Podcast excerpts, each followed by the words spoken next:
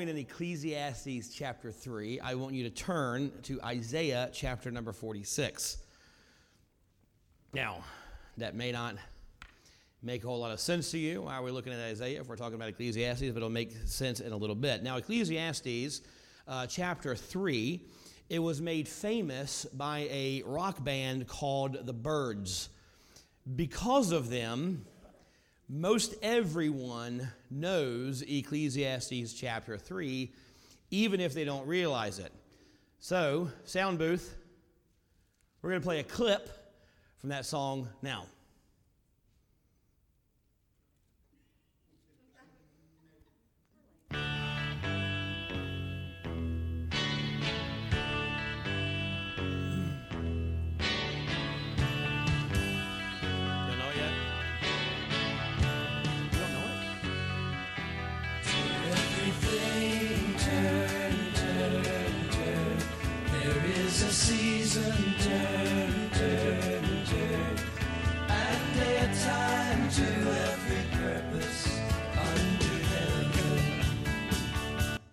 All right, now who recognize that song?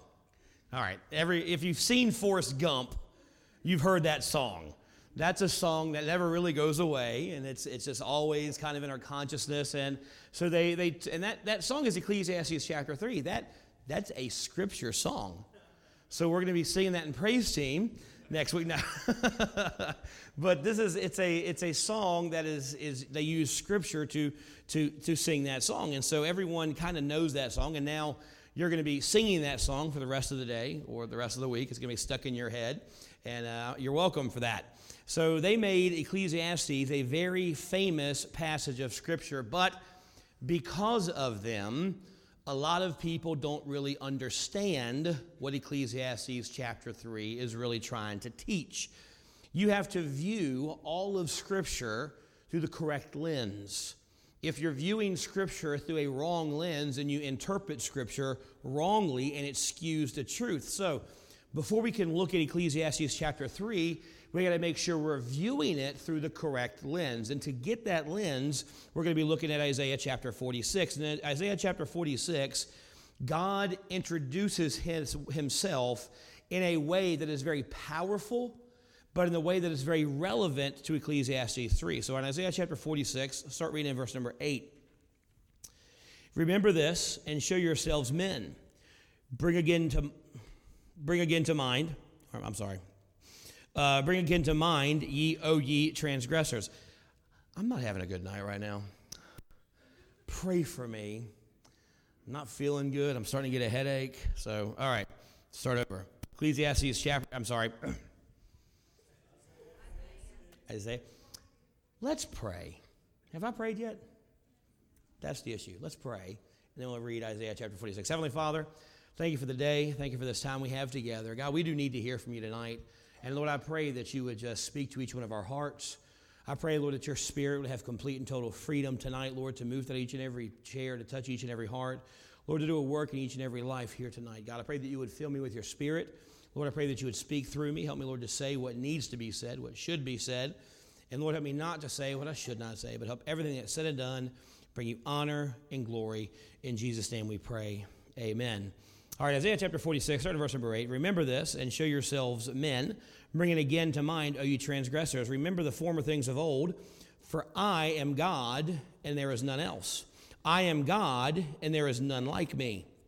Declaring the end from the beginning and from the ancient times the things that are not yet done, saying, My counsel shall stand, and I will do all my pleasure calling a ravenous bird from the east, the man that executeth my counsel from a far country. Yea, I have spoken it, I will also bring it to pass. I have purposed it, I will also do it. See, God, right in, in Isaiah chapter 46, there, he is separating himself from anything else in creation in this introduction.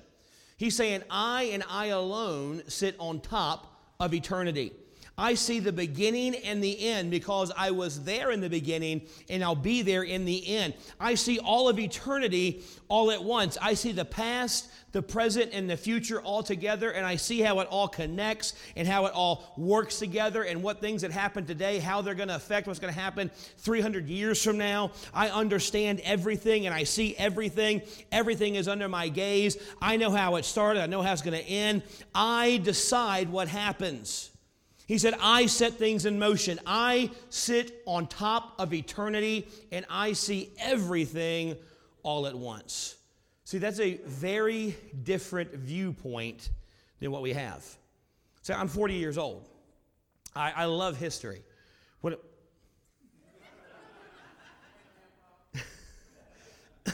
I love history. One of my, my most favorite subjects in high school was history. I was actually, I was going to be a high school history teacher. Uh, that was my goal when I graduated high school. I, I, had a, a scholarship to go to a college up in south of Philadelphia called Beaver College.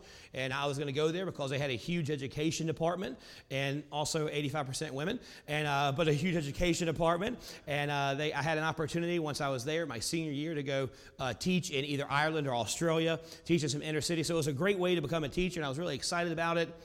And then I fell in love and decided to say, hey, you get married. Uh, but anyway, I, so I love history. I love reading history books. I love reading about historical figures. And I just love reading about the things of I love the History Channel. So I have a view of the past, but only what I've read. I wasn't there. I didn't really experience it. I have a view of my 40 years of existence, but it's a very limited view. So I have a limited view of what's happened in my life. I have a limited view of what's happened in history before I was born.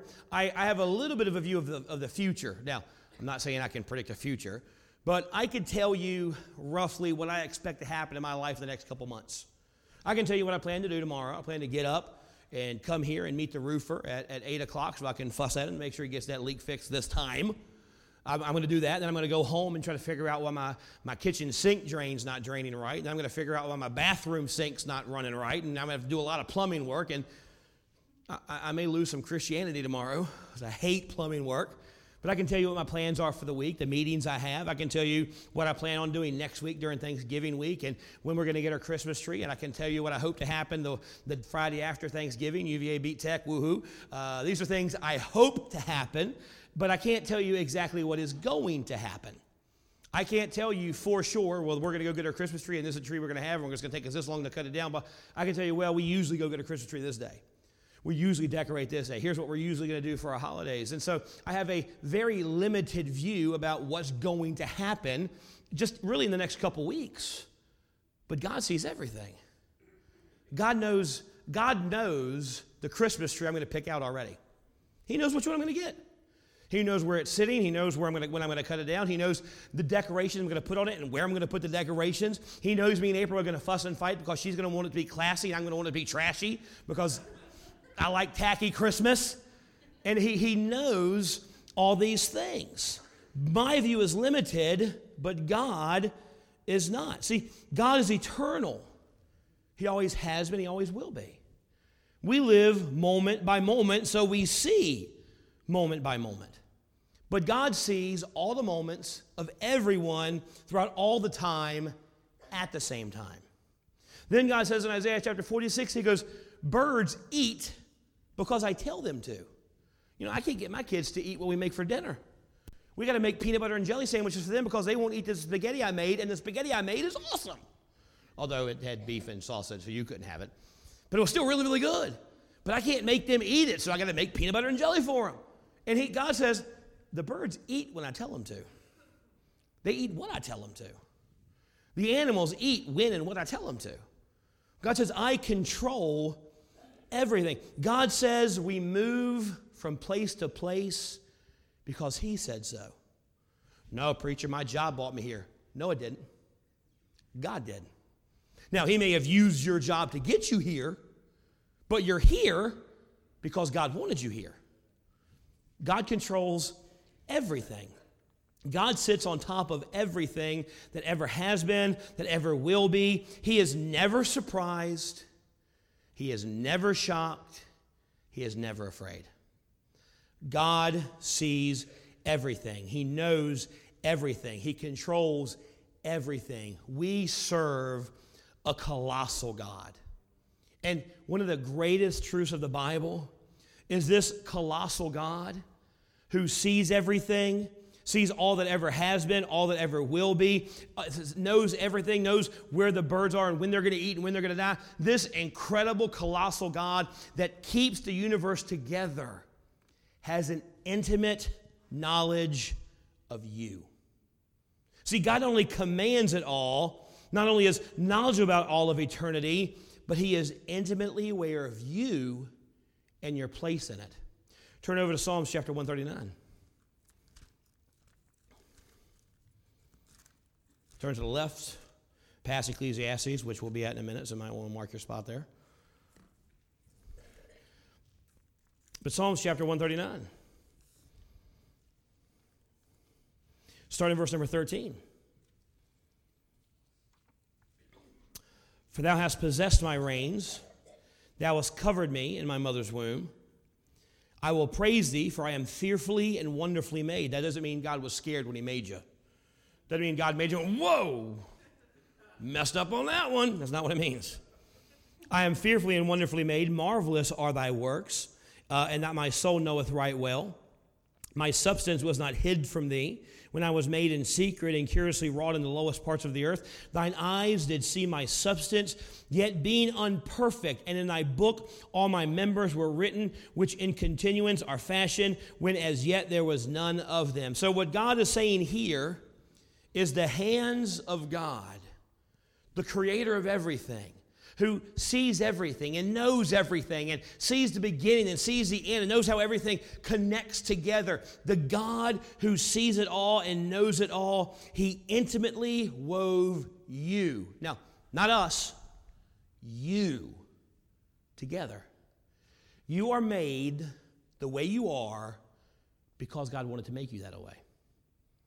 He intimately made you the way that you are. He did so with all the knowledge of all the days that were to come for you. See, God knows everything that has ever happened to you and that will ever happen to you. God forms your body exactly as He wanted it to be. Now, some of us have added to His creation.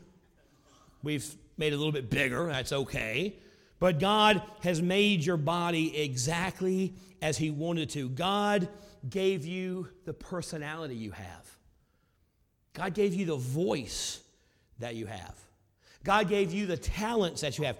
Everything about you was formed by God. Even the things you think aren't that great, God does. See, I have what's known as a voice that carries. It's impossible for me to be quiet, no matter what. I mean, I'm whispering, I'm like, hey, April, come here. You know, I just, I can't be quiet. And April's always fussing at me about it. She's always telling me, you know, she's like, stop yelling. I'm like, I'm not yelling. Psalm 139, God gave me this voice. It's a talent God gave me. I'm not yelling, I'm just talking purposefully. And so when she tells me I'm yelling, I will yell to show her what yelling is. I'm not yelling, I'm not going to do it. but I'll, I'll, show her what yelling is. So you know, people may, can criticize me about it, but Psalms 139 says it's exactly how God wanted me to be. God, when He made me, He turned the volume up. And that's fine. That's exactly how God made me. God intricately wired me my mother's womb, putting my form together. He sees my days. He knows the calling He has on my life. He knows the salvation He extends to me. He knows where He is going to take me. He knows where He's going to move me. I'm not just some random accident or some genetic collision. I am purposefully, intricately designed by a colossal God for His honor and His purposes. Now, there's a powerful truth in here that teaches us uh, some powerful truth that has nothing to do with the message, but we need to understand them. Because God has intimately made you who you are supposed to be, stop trying to be someone else. God made you who you are. God didn't make you like them. He made them like them, He made you like you. So stop looking at yourself and looking at someone else and saying, I wish I had their something. I wish I had their talent. I wish I was as tall as them. I wish I could sing like them. I wish I had a voice that carries like the pastor. Well, you can't all be blessed, amen. But stop looking at other people and saying, I wish I had that, because God didn't give it to you. And here, here's the truth however you are, to God, you are perfect and beautiful. No matter what anybody else says to you. To our Heavenly Father, He says, I made you exactly the way I want you. You are perfect and you are beautiful to Him. Doesn't matter what anybody else says. God says you're incredible. So stop trying to be someone else. Paul says, by the grace of God, I am who I am. You know what he's saying?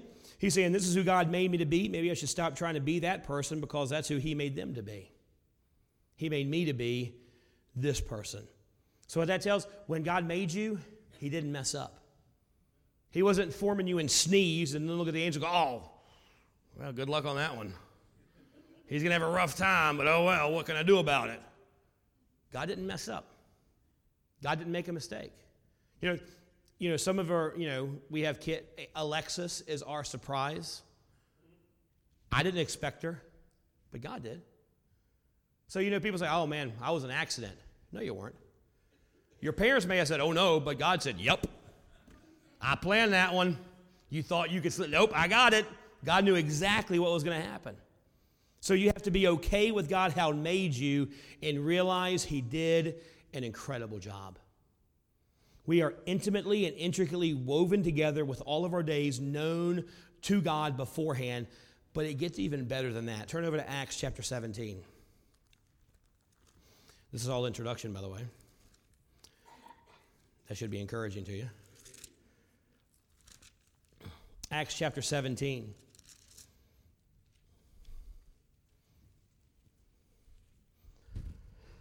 Starting in verse number 24. God, that made the world and all things therein, seeing that he is Lord of heaven and earth, dwelleth not in temples made with hands, neither is worshipped with men's hands, as though he needed anything, seeing he giveth to all life and breath and all things. So, what the Bible is telling us here is that God knows and gave life and gave breath to all of creation without our help. God doesn't need you. God wants you. But God doesn't need you. God doesn't, he, he, he wants us, but He doesn't need us. He created all of humanity. The Bible says He created all of humanity from one man, Adam.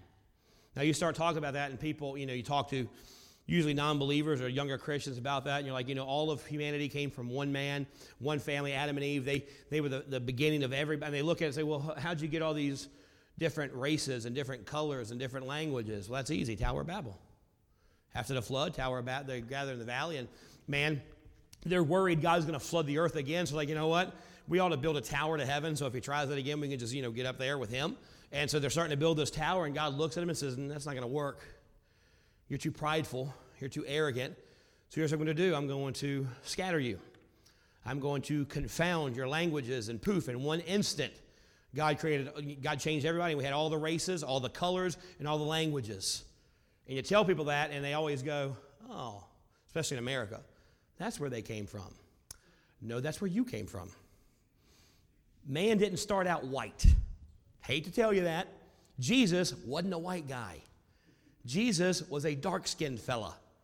Jesus was the guy that you would be nervous with flying on over an overseas flight. He's going to get extra screening through the airport. But that's where all the races and all the, the, the, the, the, uh, the languages came from. So he looked at, and, and so look at, continue in Acts chapter 17, verse 26. So God says right there, He goes, I, I created everything. I didn't need you. I created all of humanity through one man. I created all, everything that's got breath with my, I don't need you. Look at verse 26. He says, hath made of one blood all nations of men for to dwell on the face of the earth, and hath determined the times before appointed and the bonds of their habitation, that they should seek the Lord, if haply they might feel, at, might feel after him, and find him, though he be not far from every one of us. For in him, in him we live and move and have our being, as certain also of your own poets having said, for we are also his offspring. So here's what I want you to get in your head before we even start looking at Ecclesiastes, Ecclesiastes chapter 3. You have this God who sits on top of eternity. He sees everything all at once. He sees all of eternity at once. He doesn't make decisions without knowing the outcome. He never asks a question that he doesn't already know the answer to. And if he ever asks a question, it's not because he's confused, it's because he's trying to teach us a lesson. So, God, over all of eternity, designed and intimately weaves you and allots the time that you live in. You know, sometimes you me and April will be talking or we watching a TV show. She likes Little House on the Prairie. And so she'll watch Little House on the Prairie and she'll think, I would love to live back in those days. Not me where someone could just shoot you and throw your body in the field and they'd never find you. Where, you know, just if you want bread, you got to grow the wheat and harvest the wheat and process the wheat and grind it in the flour. And then, no, no, no. If I want bread, I'm going to go to the store and get ready. I want to take a shower in the wintertime and I have to wait till spring. I'm, I love that time I live in. And here's the thing God placed me in this time period on purpose. God, when He was creating all of eternity, billions and billions of years ago, I'm not saying the world's billions and billions of years old, but eternity past, when God was planning it all out, he said, Sean Minnis is going to be born in 1978. He knew when I was going he allotted the time and the place that I would be born. That means you weren't a mistake.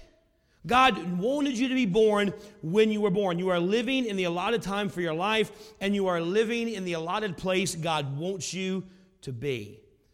If you're not living where God has placed you, you'll miss what God has for you because you're always looking for where you want to be as opposed to where God has placed you to be.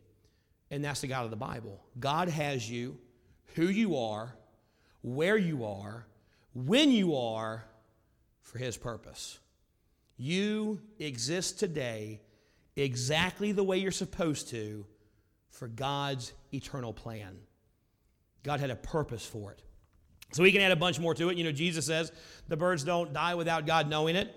God stands above and beyond and within all of eternity, and his vision and his power is not limited in any way. And he knows you intimately, and he knows your makeup and how you're wired, and he knows how you're going to handle situations, and he knows what you can tolerate and what you're designed to do. And that's the lens we want to look at Ecclesiastes chapter 3 through. So now we can turn there. So go to Ecclesiastes chapter number 3.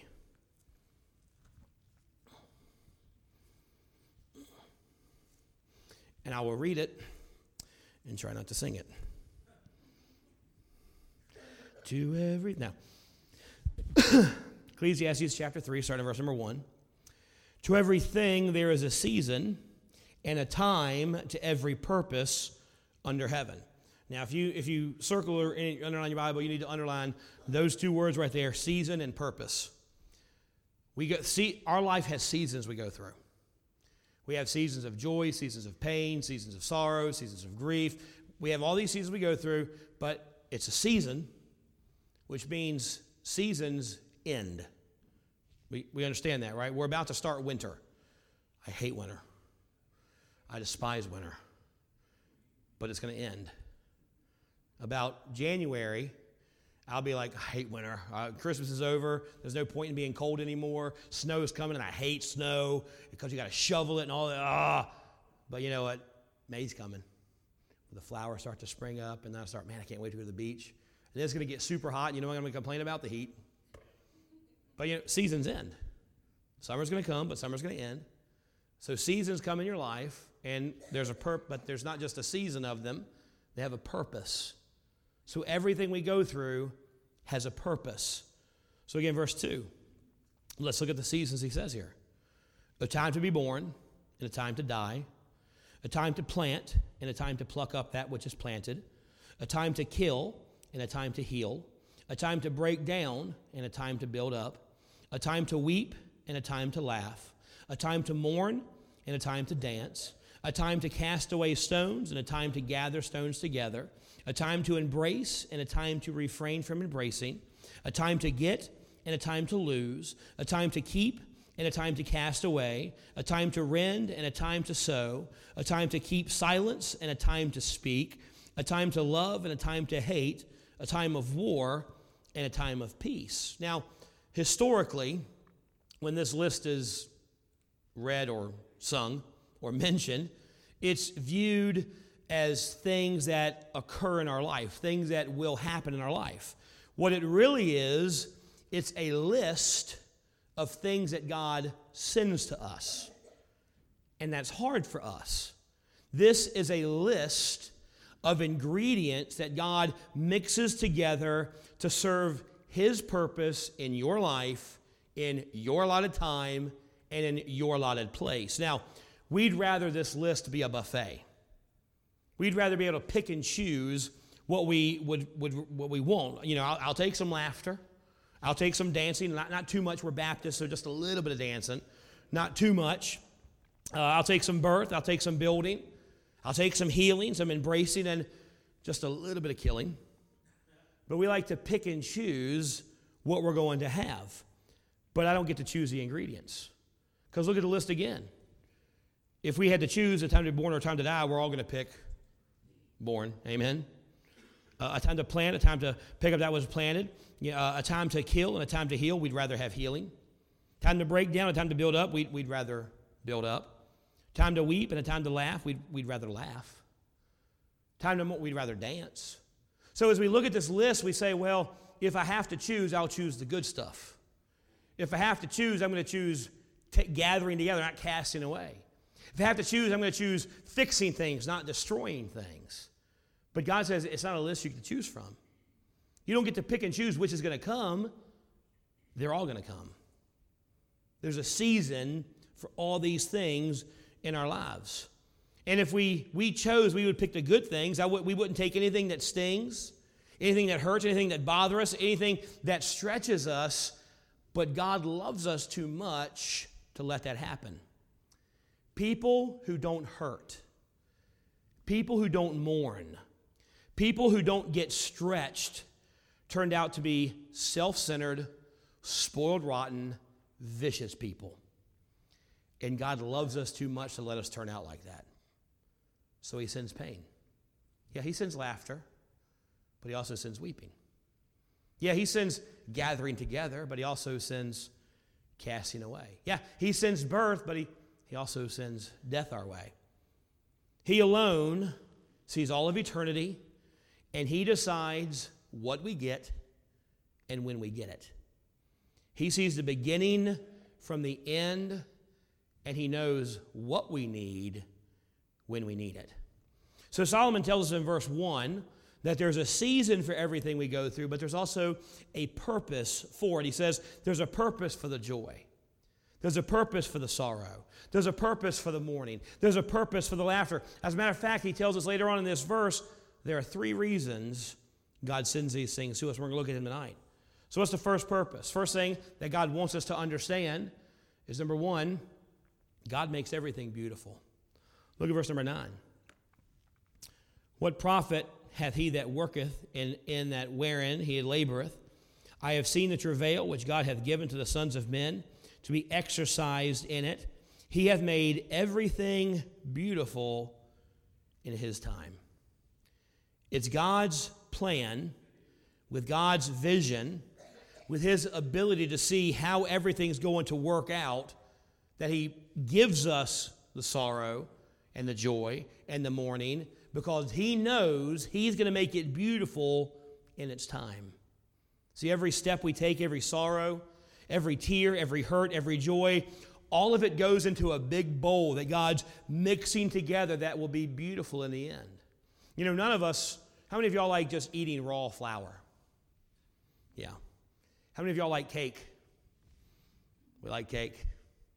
We like, how many of y'all like drinking buttermilk? Y'all are weird. I was gonna say that. How many of y'all like biscuits? Man, some good old fresh man. Yeah, we don't like the individual ingredients, but we like the result. And that's what God's saying. God's saying, look, you don't understand, but I'm putting these ingredients in your life for a purpose. You know, and you're in a season now where you're, you're going through some joy, and man, you love the joy, and you, you love the, the laughter and you love the good times, but you know what? You're going to go through a season where there's pain and there's mourning, and there's hurt, and you don't like it, but the purpose of it is going to be beautiful. The purpose of it is something that we can't even comprehend. In the last year, at our church, we've had two babies added to the church nursery, and we're going to have one more soon. And man, having a baby and the, the birthing process, man, it's an exciting process. It begins with joy when you get that first positive test, usually. Sometimes it's a uh oh. But again, God, it wasn't uh oh to God, it was a woo to God. But you, you get that for, and you you become excited about it, and man, you're just oh, you're starting to tell everybody, and they have all these they have all these these neat ways now to announce that you're having a baby on Facebook and Instagram and all these things. It becomes exciting, but pretty soon that leads to nausea and morning sickness, and then backaches and feet swelling and mood swings and feet cramps and leg cramps and all those things that aren't real beautiful in the process, but they lead to the birthing process. And the birthing process is not a fun process either. I mean, there's pain, there's yelling, there's bleeding, there's cussing. And then the mom, she has some pain too. She's got some things she's got to deal with. But the end result is incredibly beautiful because you get to hold this precious newborn baby. And there's nothing more beautiful than a newborn baby. And look, I'll be honest with you newborn babies are ugly, but they're beautiful. They're wrinkly and red and squishy and gooey and blah, but there's just something so beautiful about it. When you get to snuggle it and, and, and, and just love on that beautiful baby. So, it, going through the process, there are some pretty bad spots, but the end result is beautiful. That's what God says our life is like. Going through the life, there's some pretty, there's some highs, there's some lows, there's some, some, some hurt, there's some pain, there's some bleeding, there's some, maybe some cussing. But the end result is beautiful in God's time. It turns out beautiful, and it wouldn't be as beautiful if it wasn't fought for. When we view things from the human side of life, we don't have the ability to comprehend how beautiful things will be. We look at the pain, we look at the hurt and we think, how can this be beautiful? And God says, I'm seeing it from this side of eternity. I see how it's going to work out. I see how the end is going to be. I know what's going to happen. I do it and I know it and I can see it. See, we can't see it, so we need to trust Him. He's not the thief that's coming to steal and to kill and destroy. He's the God who came to give us life and give it more abundantly. He came to bring life. We need to trust Him because He's making everything beautiful in His time. And that's the key. It's His time, it's not our time. See, we're impatient. We're like, God, make it beautiful now. And God says, I'll make it beautiful in my time. And here's the thing you may never see how it turns out beautiful in your lifetime, but someone else could. You have no idea how the pain you're going through can change someone else's life. And they can look back and say, I got saved because so and so went through this. I got my life right with God because so and so hurt. You don't know, but it turns out beautiful in God's time. Why?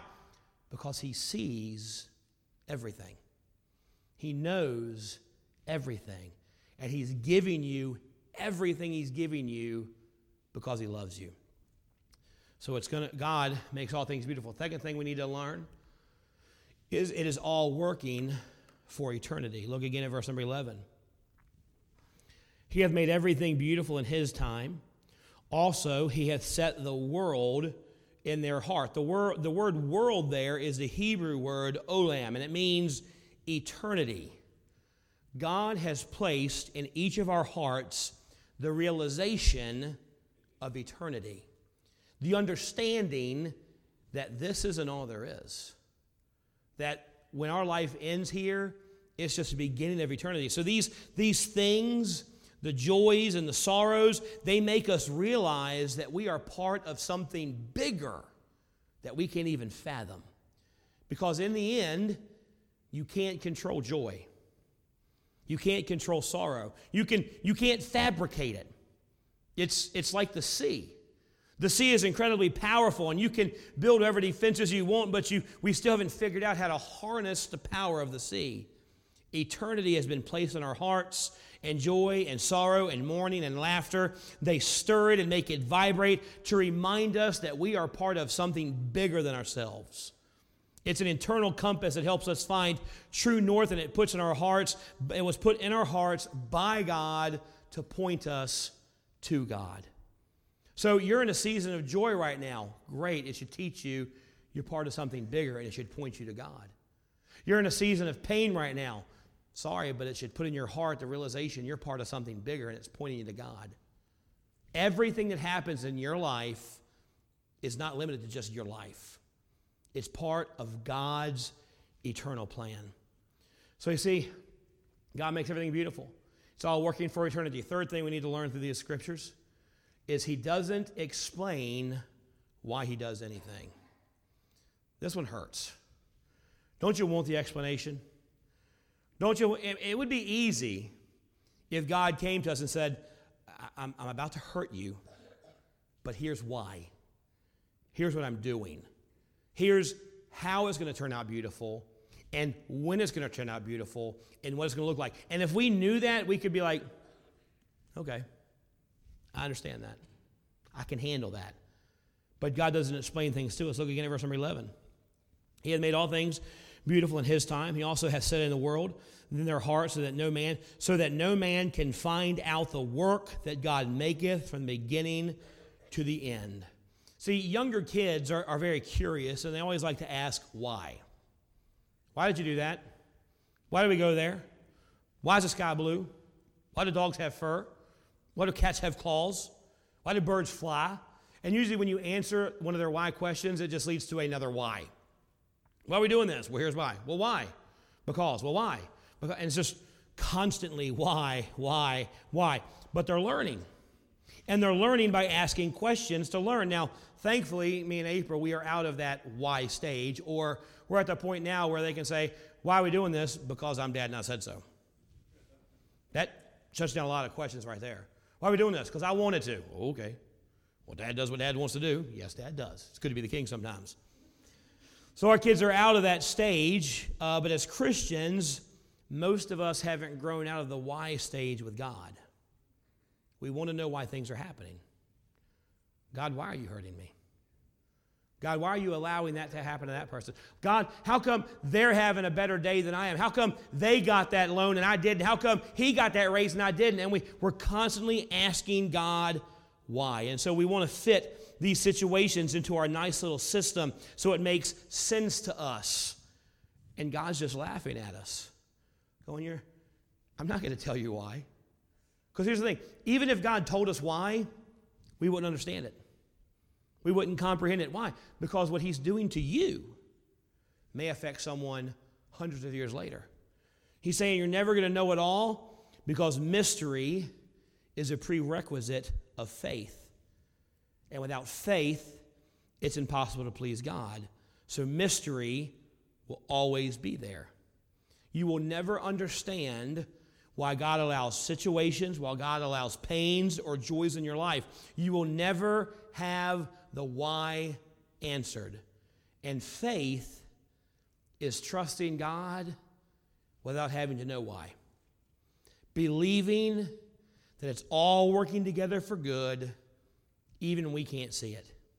So, what do we do with all this? You've got this eternal, huge God that sits on eternity and he sees the past, the present, the future. He knows it all. And he has this set of ingredients that he puts that he has up there and he's mixing it together specifically for you, for your life, to put in you in your allotted time, in your allotted place for his name, for his glory, and for your joy in him. So what do we do with the hurt? What do we do with the pain, with the loss? The text is going to tell us. Look at verse number 12. I know that there is no good in them but for a man to rejoice and to do good in his life. And also that every man should eat and drink and enjoy the good of all his labor. It is a gift of God. I know that whatsoever God doeth, it shall be forever. Nothing can be put to it or anything taken from it. And God doeth it that men should fear before him. Now, this isn't a bad fear. This is a good fear. This is the kind of fear that brings life. Say, what am I talking about? We teach our kids to fear the street. Now, they're not sitting in bed at night worried about the street coming in and mugging them, but they know if they run into the street, they can get splattered. So there's a fear of the street, a respect of the street, a reverence of the street. And that's the fear that God's put in our lives. And so fear tells us to be careful. Fear keeps us safe. And that's the kind of fear that God's talking about here. Now look at verse 15. That which hath been is now, and that which is to be hath already been, and God requireth that which is past. God is intimately involved in your design and where He put you and when He placed you. And through Solomon, Ecclesiastes chapter 3, he is saying, Listen, I've got control of this. You can let it go because I'm taking care of it. That's why Solomon says in verse 13, also every man should eat and drink and enjoy all good. He's saying, all you have to do is walk with God and enjoy your life, whatever stage you're in. If there's pain, we can enjoy it because we know God's doing it for our good, for somehow. If there's mourning, we can know God's putting that ingredient in our life, in our time, for His purposes, and we can say, God, I don't may not understand it, but Lord, I, I trust it, and I can enjoy whatever season of life I am in. He's saying, I've got it. You can let it go. Enjoy the fact that everything that's happening right now has gone through my hands. Enjoy the fact that even what is tearful and hard is part of my love for you. God's telling us through Ecclesiastes 3 let it go. Because you can't change it anyway. So let it go and trust God. And that's Solomon's question. If you look back in the text, that's what he starts asking at the end. We are to trust God and enjoy whatever season of life we're in. We can't understand it because our vision is limited, but let go and trust in Him. He's saying, I've got it. I know it stings, I know it hurts, but I've got it. I'm not abandoning you, I'm not forsaking you, I'm not punishing you, I'm shaping you. So keep praying, keep coming to me, but I've got it. Trust in me. That's the message of Ecclesiastes chapter 3. There's a time and there's a season for everything, and those times and seasons are set not by the winds of change, but by God. So, what season are you in tonight? And are you trusting Him in it? Let's pray. Heavenly Father,